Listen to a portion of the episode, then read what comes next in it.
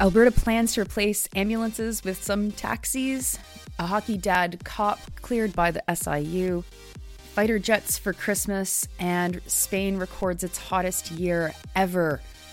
Good morning. It's Thursday, December 22nd. This is Nora, and here are your headlines for today.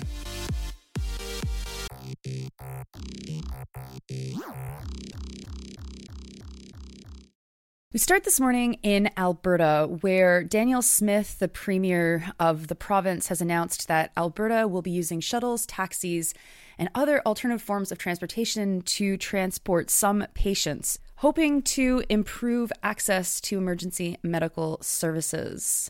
This would be for non-emergency transfers of patients rather than using ambulances where it's clinically appropriate, she said.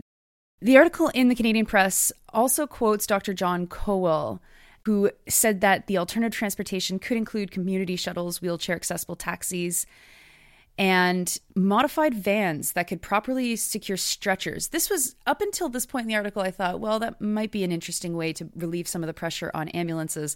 Though if you're transporting people in stretchers, you might need a medical team to go with them. Maybe taxi drivers and shuttle drivers aren't the best folks to be doing that transfer.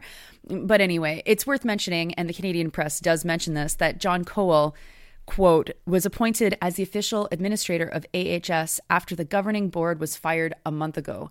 A good reminder that this is an individual who's obviously close to Danielle Smith and might be supporting what she says no matter what she says. Hard to say.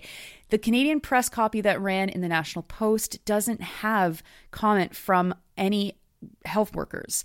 And so I took a little bit of time to search around to see if there's been any comments made by paramedics or paramedic associations.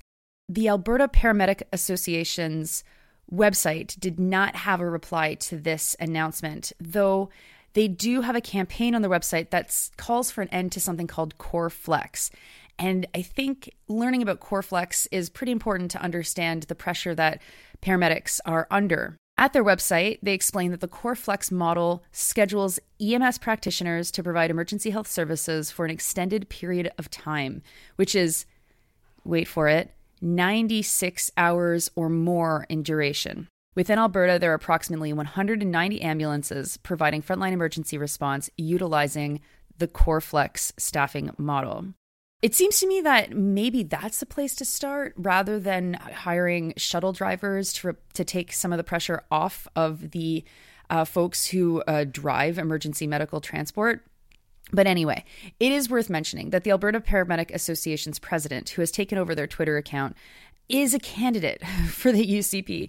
And so if you go to their Twitter account, the last tweet up there actually supports, quote, the government's commitment to put paramedic and EMS support response times as provincial priorities. Association President Dusty Meyer Schrell is running for the UCP. So maybe not the best response. Maybe they won't respond. Maybe he supports this. But anyway, certainly something to pay attention to as services continue to privatize and get downloaded onto the taxi industry. Next up, over to Stratford, Ontario, where Ontario's Special Investigations Unit, the SIU, which investigates police misconduct, has cleared an off-duty officer of wrongdoing. The officer, a member of Peel Police, was at a hotel in Stratford for a youth hockey tournament last November. There was a dispute involving the officer, says the SIU, and two other men. One of the men adopted an aggressive posture towards the officer, as if intending to strike him, and the officer struck him twice in the face and once in the neck. This is directly from the SIU report. Quote, he fell to the ground and suffered a broken leg. I mean, aside, incredible passive writing there. The guy just had his leg break after falling to the ground. Now, the SIU cleared the officer not because there wasn't wrongdoing, but because the officer wasn't acting, quote, as a peace officer over the course of the altercation and has instead sent the file to the Stratford Police. There's no name of this hockey dad leg-breaking cop who works for Peel Police.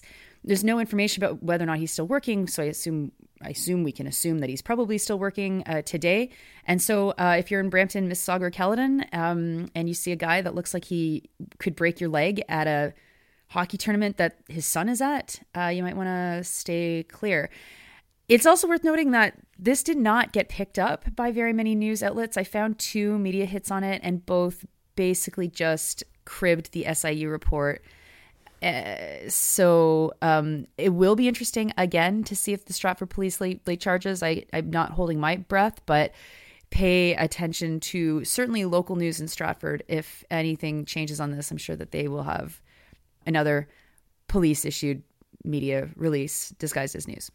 Over to national news now, where the federal government has finally committed to purchasing those F-35 fighter jets that have been so long promised in this country.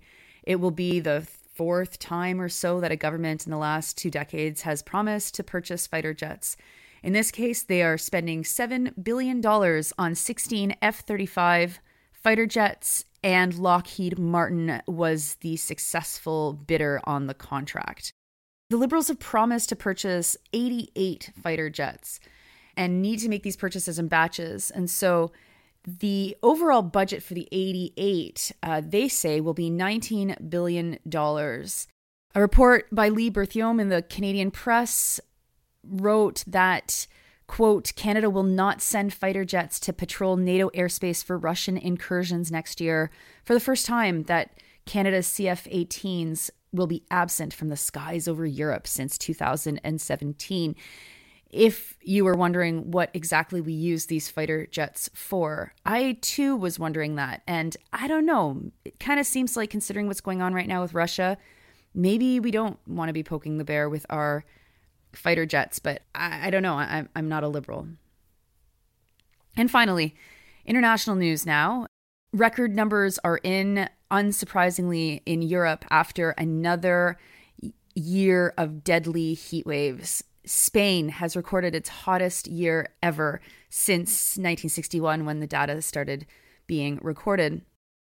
It has been extraordinarily hot and dry in Europe this year, and that had created the conditions for massive wildfires that damaged crops and led to water restrictions across the continent. Reuters reports that European authorities and experts link the extreme weather to climate change. That is a quote. To give you an idea of how hot it got in Spain, it reached 47 degrees Celsius back in July. 265,000 hectares of forest went up in smoke. And of the wildfires across Europe, Spain saw the highest number of hectares destroyed by fire. Reuters says that 4,655 people died as a result of heat-related illness in Spain.